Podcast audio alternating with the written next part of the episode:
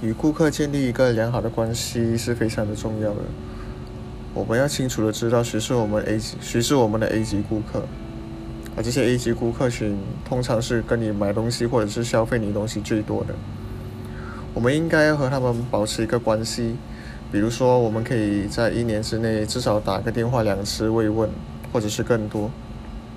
这些可以帮助我们去建立更加良好的关系。而第二种人，我们必须去建立关系的是可以带给我们新顾客群的人。这些人可能是从不同领域来的，他们可以带给另外一个领域的顾客群。而第三，我们必须要去建立关系的是我们的 B 级或者是 C 级的顾客群。而这些顾客群虽然没有通常很大的消费，或者是可能根本就没有花费，但是他们可以帮助我们去做见证。而这些见证可以让我们去吸引更多的新的顾客群。